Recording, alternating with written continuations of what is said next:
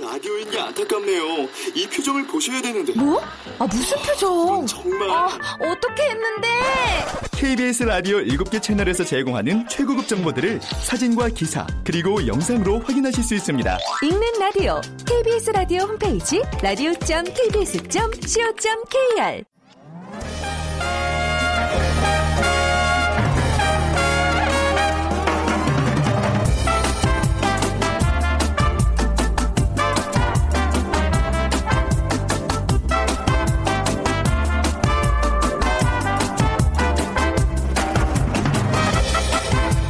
안녕하세요. 빅데이터로 보는 세상 아나운서 최현정입니다. 여러분은 황금 연휴 어떻게 지내고 계신가요? 어제 하루 인천공항에서 9만 명 넘게 해외로 떠났다는 소식 들었습니다. 어린이날, 어버이날 모두 포함됐죠. 또 5월 가정의 달에 주어진 특별한 휴가, 가족들과 특별한 시간을 보내는 분들이 많습니다. 바쁘다는 핑계로 미루어 왔던 가족과 함께하는 시간, 계획하시는 분들이 많으실 텐데요. 이런 훈훈한 소식에 오히려 안타까운 마음이 드는 분들도 계실 겁니다. 그러니까 이 황금 연휴와 상관없이 열심히 일하는 분들, 가족과 함께 하고 싶어도 만날 수 없는 분들, 이산 가족들도 상황이 다르지 않을 것 같은데요. 최근에 이산 가족 수가 고령화로 급격히 줄어든다는 소식이 들려와서 안타까움을 더하고 있습니다. 자, 잠시 후 세상의 모든 빅데이터 시간에 이산 가족이라는 주제로 얘기 나눠보고요. 오늘 2030 핫트렌드에는요, 군대라는 키워드로 빅데이터 분석을 해드리겠습니다. 오늘 빅퀴즈들이죠. 요즘 어, 20대들 군대 문제도 아주 중요한 결정을 해야 되는 인생의 그 기로 중에 하나입니다. 요즘은 오히려 빨리 입대하려고 노력하는 사람들이 많다고 하죠. 또 원하는 부대를 지원을 하기도 합니다. 군 안에서도 많은 조직이 있는데요. 그 중에서 상륙 작전과 수륙 양용 작전을 주 임무로 하는 부대가 있습니다. 군기도 많이 알려져 있어요. 진홍색, 피와 정렬, 또 황색은 평화를 수호한다는 그 신념을 상징하고 있습니다. 상륙작전을 주 임무로 하는 이 군대 조직 무엇일까요? 1번 공군, 2번 해병대, 3번 예비군, 4번 독수리 오형제. 뭐 저희 퀴즈 설명이 조금 어렵거나 부족하더라도 이제 요 네 개 중에 하나 딱 떠올리시는 단어가 있죠. 네. 당첨되신 분께 커피와 도넛 모바일 쿠폰 드리겠습니다. 휴대전화 문자 메시지 지역번호 없이 샵 9730이고요. 짧은 글은 50원, 긴 글은 100원의 정보 이용료가 부과됩니다.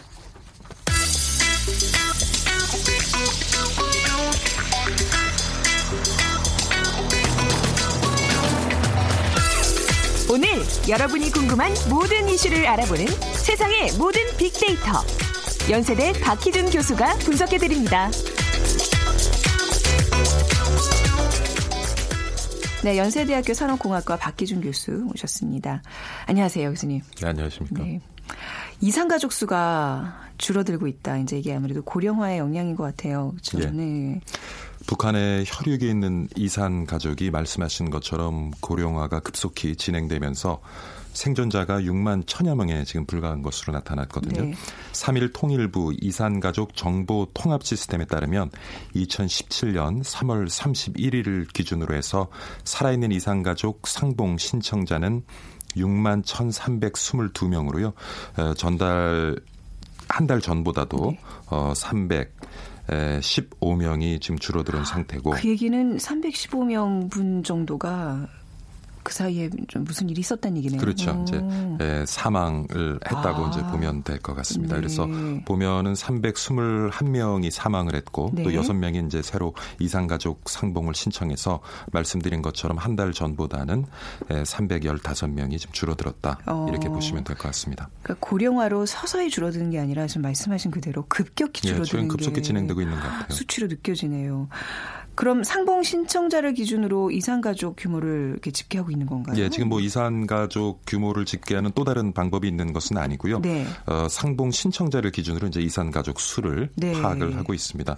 정부가 현재 방법으로 집계를 시작한 1988년부터 올해 3월까지 이산 가족 상봉을 신청한 인원은 총 13만 1,172명입니다.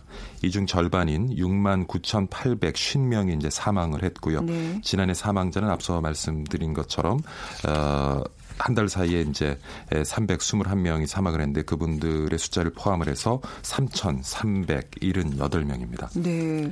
그래서 또 생존자들의 또 연령대도 굉장히 중요하잖아요. 음, 그렇죠. 왜냐하면 이것이 네. 앞으로 어 그 이산 가족 수가 아, 줄어드는 어떤 그 감소세를 우리가 추측해 볼 수 있는 잣대가 될 수 있기 때문에 음. 그 생존자 연령대를 좀 살펴보면 90세 이상이 19.4%고요. 네. 80세에서 89세가 44 3 10.0%입니다. 네. 그리고 70세에서 79세가 22.7%, 60에서 69세가 8.3%, 59세 이하가 66%. 그래서 대부분의 지금 이산 가족이 90대와 80대에 지금 몰려 있는 것으로 보여지고요. 네. 그래서 아마 수년 안에 이산 가족 수는 지금보다 현격하게 네, 그렇군요. 감소할 것으로 지금 예측되고 있습니다. 그리고 현재 한 80, 90세 되신 분들이 좀 더 이렇게 성장해서 예. 어른 때 헤어진 분들이 그래서 더 애틋하고 더 찾아야 할 이유가 많은 그런 세대들인데 말이죠. 그런데 또 하나 우리가 좀 네. 주목할 것은 사실 남북 간의 평균 예, 수명 네. 기대치가 지금 틀립니다. 아, 그래서 우리 쪽에서 90세, 80세 이상의 분들이 대부분의 이산 가족이라 해도 네. 또 이분들이 실제로 어, 북에 헤어진 그런 이산 가족을 만날 수 있느냐는 문제는 또 다른 문제인 음, 것 같고요. 그렇습니다. 예. 네. 북한에 있는 가족의 유형은 어떤가요? 아무래도 이제 부모, 부부, 자녀가 44.7%로 가장 많고요. 네. 어, 형제자매도 41%. 그러니까 어, 부부, 부모, 자녀, 형제자매가 거의 80%, 85% 음. 육박을 하고 하고요. 그 이외에 이제 3촌 이상의 혈육이 한 13.7%. 네. 요 정도인데 이산가족 상봉 행사는 여러분 기억하실지 모르겠습니다만은 2015년 10월에 금강산에서 열린 것이 마지막이었고요. 네. 뭐 최근에 그 대선을 앞에 두고 어, 각 정당의 대선 후보들이 이산가족 문제를 해급 해결하기 위한 여러 가지 방안들을 네. 공약으로 내놓고 있는데 뭐 지금 남북 관계가 굉장히 경색돼 있기 때문에 네. 에, 빠른 시일 안에 이산가족 네. 상봉은 또 쉽지 않을 것 같다는 생각도 듭니다. 그 이산가족 상봉 방송 KBS가 또 굉장히 앞장서서 이게 유네스코 세계 문화 유형에도 이제 올랐고 예. 굉장히 역사적인 그런 순간순간으로 기억이 되는데 그게 예전엔 참 그 이산 가족에 대한 우리 사회 관심이 대단했었어요. 예. 그 TV 뭐 시청률도 어마어마했었고 근데 요즘 세대들에게 이산 가족이 뭐냐고 물으면 이 남북 이렇게 갈라져 있는 그런 상황 이런 이해 못하는 사람들이 좀 많은 것 같더라고요. 관심도가 네. 많이 떨어진 것 예. 같아요. 제가 앞서서 이제 통일부에서 지난 3일에 발표한 네. 통계치를 네. 말씀드렸는데 그래서 3일, 4일에는 언급 횟수가 조금 증가를 했습니다만은 네.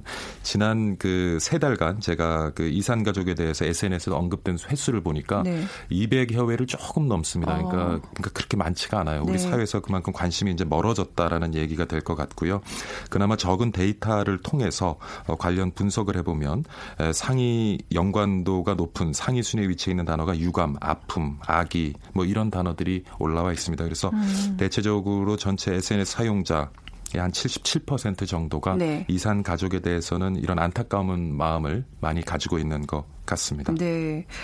뭐 뭐 사람이라면 우리가 이제 같은 시대를 사는 사람이라면 이분들의 고통을 외면해서는 안 되고 누구나 다 마음속으로는 같은 그렇죠. 예, 우리가 공감을 하고 있죠. 경험해 보지 않으면 네. 그분들의 어떤 아픔을 제대로 음. 이해하기는 쉽지 않을 것 같습니다. 우리 이 민족의 이산 가족 역사가 꽤 긴 것 같아요.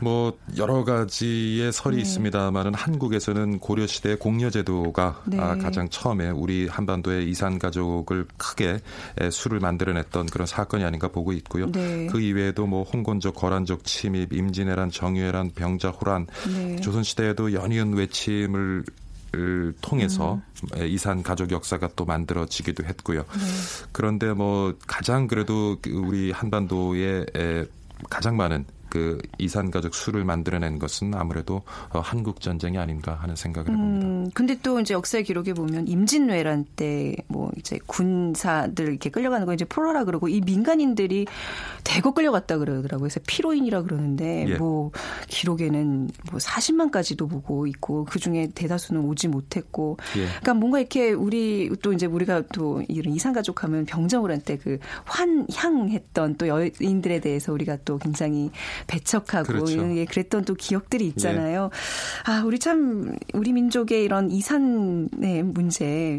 쭉 이어져 오고 있고 말씀대로 진짜 그야말로 이제 한국 전쟁 때더 예. 심화가 되지 않은가 싶은데. 그러니까 한국 전쟁을 예. 전후해서 자유를 찾아서 월남한 뒤에 휴전으로 고향에 돌아가지 못한 분들 그리고 전쟁 중에 남한에서 북한으로 또 강제 납북된 분들도 있고요.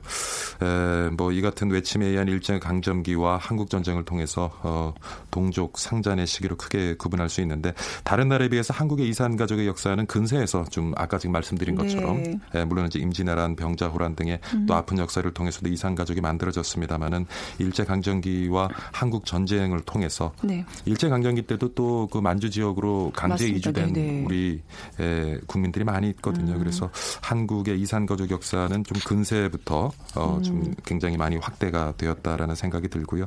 그리고 6.25 아, 한국 전쟁을 네. 통해서 이산 가족이 만들어진 이후에 에, 대한 에, 적십자사가 북한 적십자사와 뭐 노력을 해서 어, 여러분 기억하시는 것처럼 1971년입니다. 1971년에 에, 양국의 그 남북 적십자사가 아, 천만 이상 가족의 재회가 아, 우리 남한과 북한이 해결해야 될 가장 시급한 문제라는 음. 것에 서로 동의를 하고 네. 1972년 기억하실 겁니다. 7월 4일에 남북 공동 성명이 발표되기에 이르렀죠. 그 그것에 의거해서 남북 조절위원회가 만들어지고 어 그때부터 이제 73년부터 음. 어, 남북 대화 간의 이 어, 재, 재회가 또 되기도 했습니다. 그 후에 또몇 차례 중단과 또 재, 재회 뭐 여러 가지 그런 음. 어려움들을 반복하면서 오늘에 이르고 있고요. 지금은 뭐 아까 앞서 말씀드린 것처럼 남북 관계 굉장히 경직되어져 있기 때문에 네. 쉽게 이산가족 상봉을 기대하기는 힘든 그런 지금 분위기가 아닌가 생각해 봅니다. 그렇네요. 이게 5월 가정의 달을 맞아서 우리가 이산가족에 대한 문제를 한번 좀 계속 짚고 넘어가야 되지 않나. 저는 오늘 왜 이산가족 얘기를 하지 네. 처음에 그렇게 생각했는데 지금 얘기를 듣다 보니까. 가정의 달이기 어, 때문에요. 네. 사실 음. 그 이런 가족들과 함께하지 못하는 이산가족의 아픔을 우리가 한번 네. 같이 느껴볼 필요도 있는 것 같고요. 네. 그리고 사실 우리 사회에 물리적으로는 얼마든지 만날 수 있습니다만은 네. 사이가 벌어져서 만나지 않고 만나지 못하는 그러네. 그런 부모, 그러네. 형제, 음. 자식들 우리 주변에도 많이 있잖아요. 진짜 그, 예. 그야말로 생이별하고 있는 이산가족분들이 예. 주변에 참 많네요. 어린이날도 있고 그리고 또 어, 어버이날도 있고요. 네. 그리고 자비를 강조하는 에, 부처님이 태어나신 아, 날도 어, 있고 네. 이런 5월에 네. 에, 우리가 마음만 먹으면은 연락도 할 수 있고 볼 수 있지만 오랫동안 보지 못하고 만나지 못한 그런 가족들 한번 생각해 보면서 네. 내가 잘못한 것이 있다면 용기를 내서 용서를 구하고요. 아 근데 교수님 그게 가족 간의 그런 네. 어떤 불화 그걸로 음. 인해서 이렇게 이별을 하는 그 마음이요 쉽게 화해가 안 되는 거 아시죠? 그게 제일 고통스러운 일인데 가장 어려운 부분인 것 같기도 해요. 못하고 보지 않고 살면서도 네. 늘 마음 한 구석에는 그것이 상처가 되고 또 짐이 네. 되잖아요. 네. 그래서 용기를 내서 용기가 필요하다. 따뜻한 음. 5월 달에는 조금 한동안 보지 못했던 가족과 네. 만날 수 있는 그런 계기를 만들어가는 따뜻한 가정의 달이 되기를 바라봅니다. 먼저 손을 내미는 게 답이겠죠. 예. 근데 거절당하면 어떡해요? 아, 그러니까 그런 용기가 필요한 아, 것이겠죠. 그렇군요. 네. 예. 인생 짧습니다. 맞습니다. 네. 아, 진짜 오늘 그 우리가 이제 남북에 갈려져 있는 이산 가족 외에 또 우리 지금 주변에서 어쩔 수 없이 헤어져 있는 그 많은 분들을 좀 헤아리고 또 내 경우에 또 이제 비추어서 좀 더 용기를 내서 제 가족에게 전화를 먼저 거시고 손을 내미는 시간 되시길 바랍니다. 자, 오늘 이산 가족에 관한 이야기 연세대학교 산업공학과 박기준 교수와 함께 했습니다. 감사합니다. 감사합니다.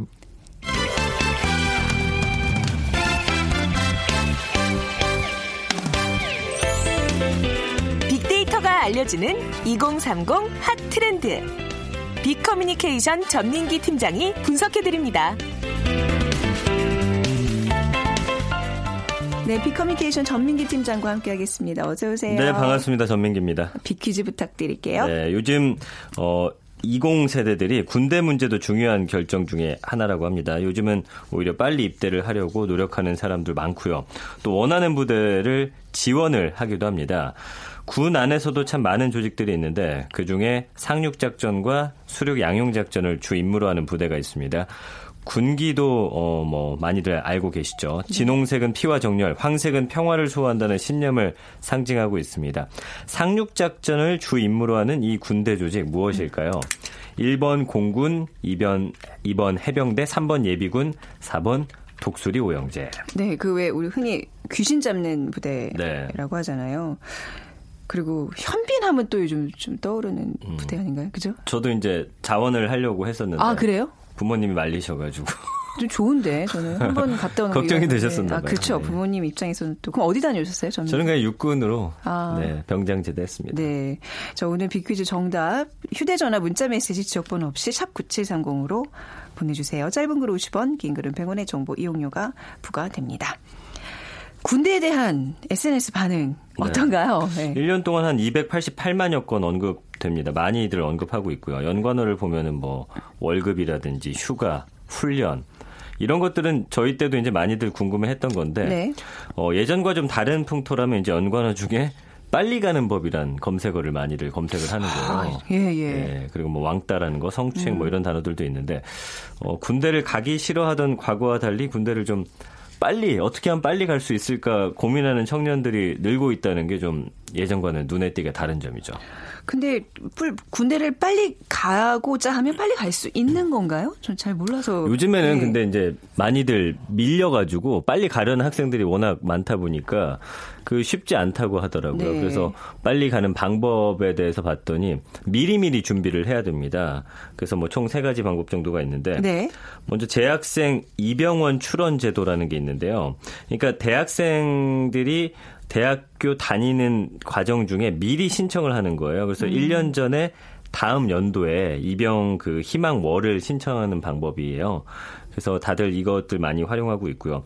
선착순이기 때문에 좀 빨리 신청을 해야 되고 학기가 끝난 후 뭐 이런 특정 시기에 신청이 집중될 수 있기 때문에 어, 굉장히 빨리 신청을 해야 됩니다. 그러니까 네. 다들 그 요즘에는 낭비하는 시간을 없애려고 음. 딱 끝나자마자 군대 갔다가 돌아와서 바로 복학하려는 그런 사람들이 굉장히 많다라는 거고요.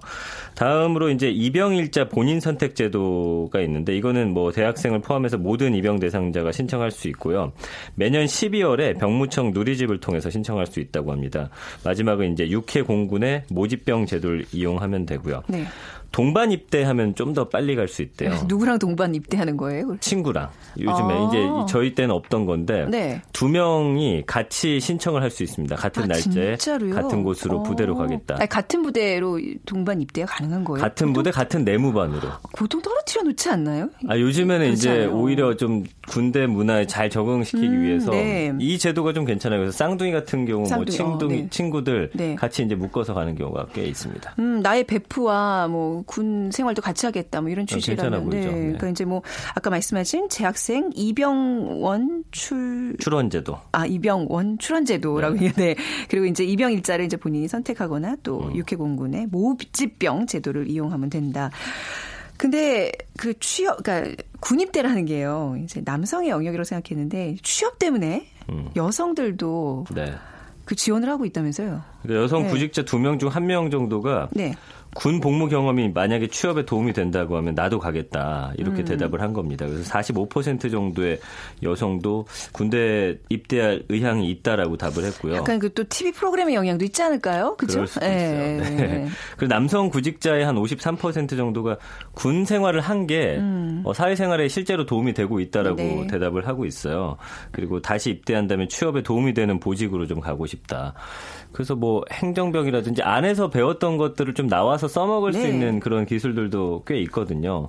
그러니까 뭐 저 같은 경우는 사실 밝히진 않으려고 했었는데 PX병을 이제 나왔거든요. 아, 이게 웃을, 지금 웃을 일은 아닌데. 이게 그러니까 조금, 다들 조금 편안하게 있었던 다들 거죠. 편할 거라 생각하시는데 훈련 기간에 훈련 같이 받고요. 아. 더안 좋은 게 이제 쉬는 날못 네. 쉬어요, 저는. 아, 그리고 오히려. 6시가 되면 다른 사병들은 딱 근무 끝나고서 네. 이제 쉬는 시간인데 저는 이제 그때가 피크 타임이라 네. 저녁 10시까지 일하고 아. 또 자고 있으면은 간부가 깨웁니다. 네. 그래서 또 담배 가지고 와라 뭐 이런 여러 가지 애로 사항들을 네. 어, 전군 그 PX 병들에게 제가 그 노고를 제가 알고 있다는 걸좀 아. 말씀드리고 싶고요. 어디 한곳 쉬운 곳은 없지만 그래도 예. 조금 더 어려운 부서 부대에 있었던 분들은 지금 이 얘기 들으면 네, 막 욕하고 예, 뒤에서. 욕하는데 예. 막 들려요 지금 아니, 그러니까 근데 나왔는데도 참 욕먹기 쉽지 않은데 네. 뭐 얘기만 하면 다들 그렇게 하시더라고요. 네. 어쨌든 간에 이제 여성 구직자 중 67%가 기업 문화하고 군대 문화가 좀 유사한 점이 많아 보이기 때문에 네. 거기서 약간 소외감을 느끼고 네.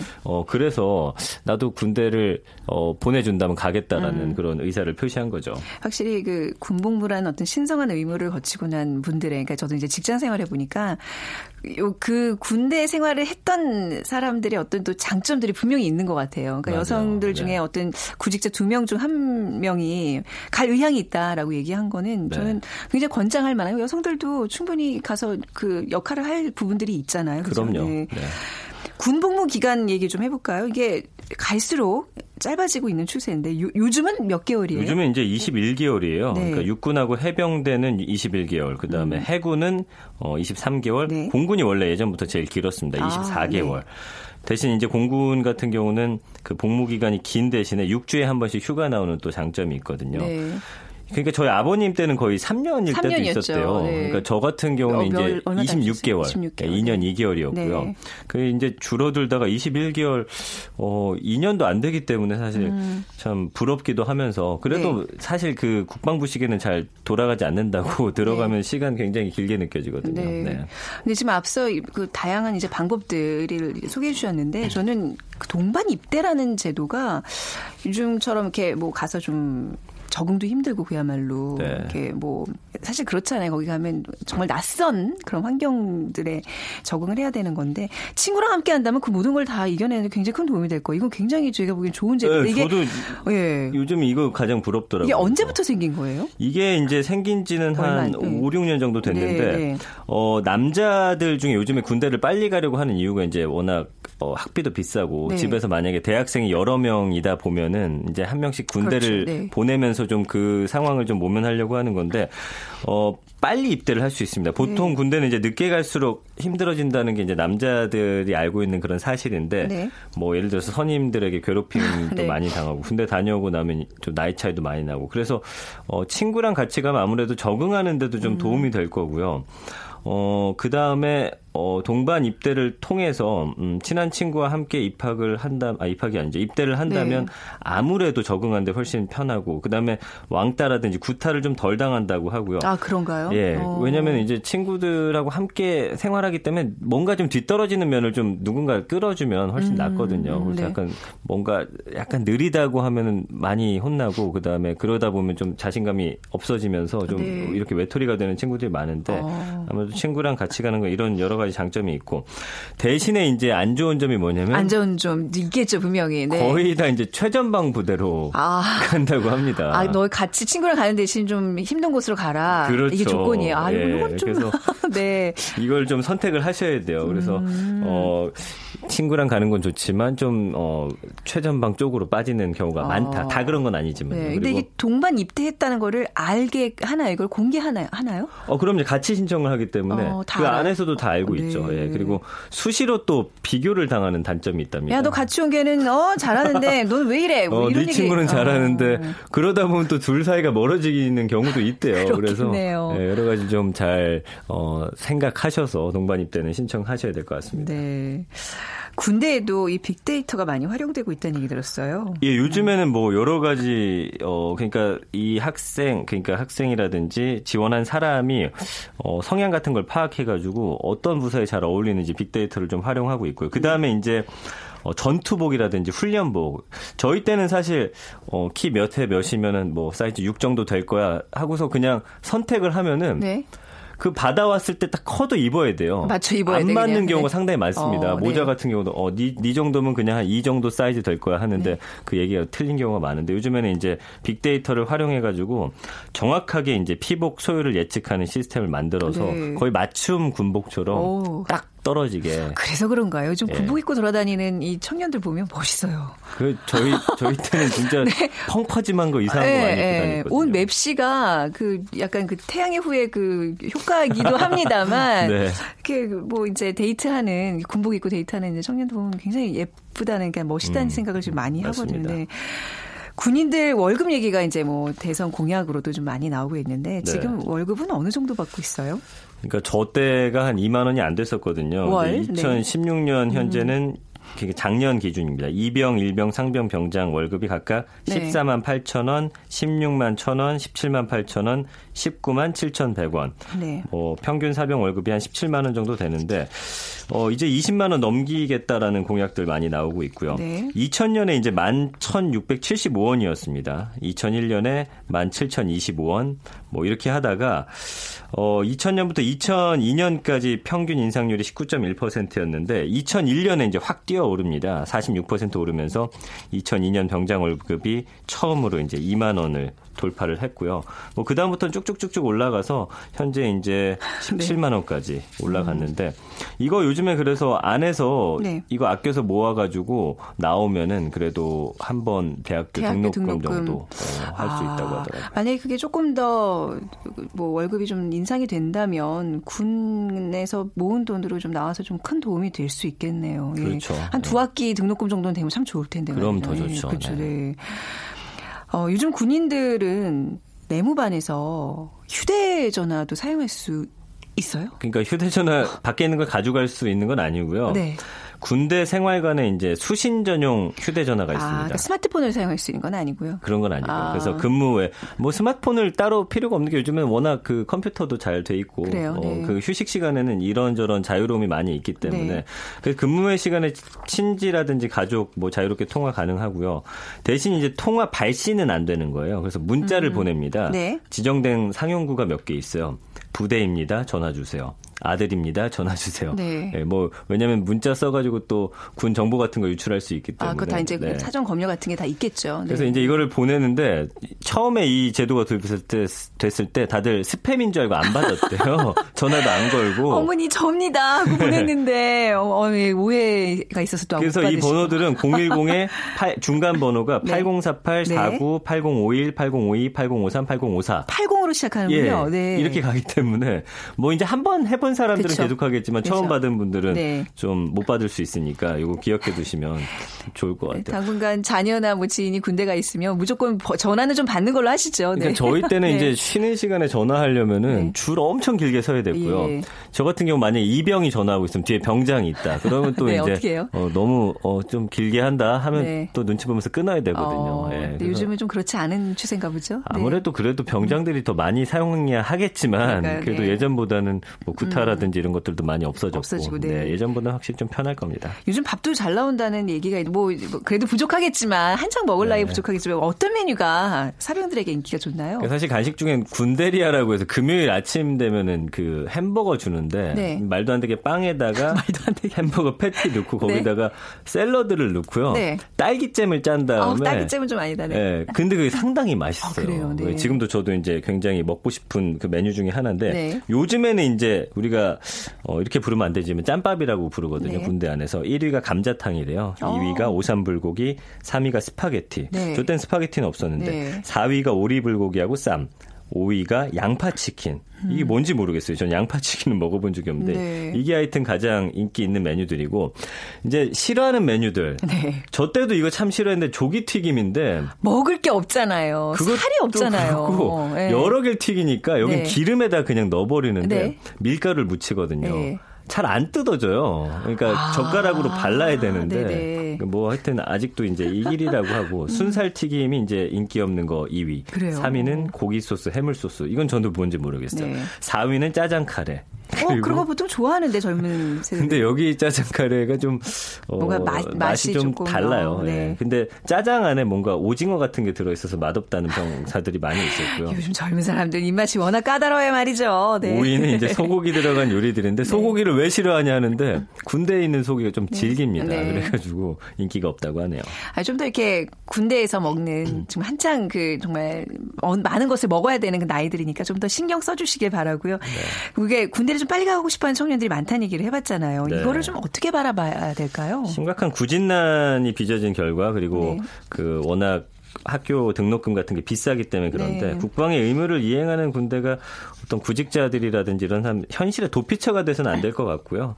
취업 준비의 대안으로 여겨지고 있는 게 좀 사회적인 다른 관심으로 좀 우리가 좀 바꿔 나가야 할 문화가 아닌가 싶어요. 군대 안에서도 사실 시간 활용 잘하면 네. 굉장히 공부도 많이 할 수 있고 여러 가지를 배울 수 있는 또 그런 기회가 되기 때문에 네. 어, 이왕 가는 거 다들 가셔서 어, 인생에 있어서 뭔가 좀 음. 도움이 되는 시간으로 만들었으면 좋겠습니다. 그렇습니다. 또 오늘 가정의 달 또 군대에 보낸 자녀분들이 있으신 분들 이 방송 들으시면 또 생각 많이 어, 나실 것 같아요. 그렇죠. 또, 네. 또 다른 형태 이상 가족이잖아요, 지금. 네. 자, 빅, 빅커뮤니케이션 전민기 팀장과 함께 했습니다. 말씀 잘 들었습니다. 고맙습니다. 네. 오늘, 아, 빅퀴즈 정답은요, 2번 해병대입니다. 3, 0398님, 친정 가는데 서해대교가 꽉 막혔다고요. 운전하는 남편이 뭐 안 나왔으면서도 해병대 하고 맞췄다고요. 저희가 상품 드릴게요. 그리고 33, 3866님, 어, 빨간 명찰과 각 있는 모자로 대변되는 우리의 든든한 버팀목입니다. 우리나라 모든 국군 장병들 응원합니다. 주셨어요. 저도 함께 그 응원의 마음 보내보겠습니다. 자, 빅데이터로 보는 세상 내일 어린이날 또 찾아뵙도록 할게요. 지금까지 아나운서 최원정이었습니다. 고맙습니다.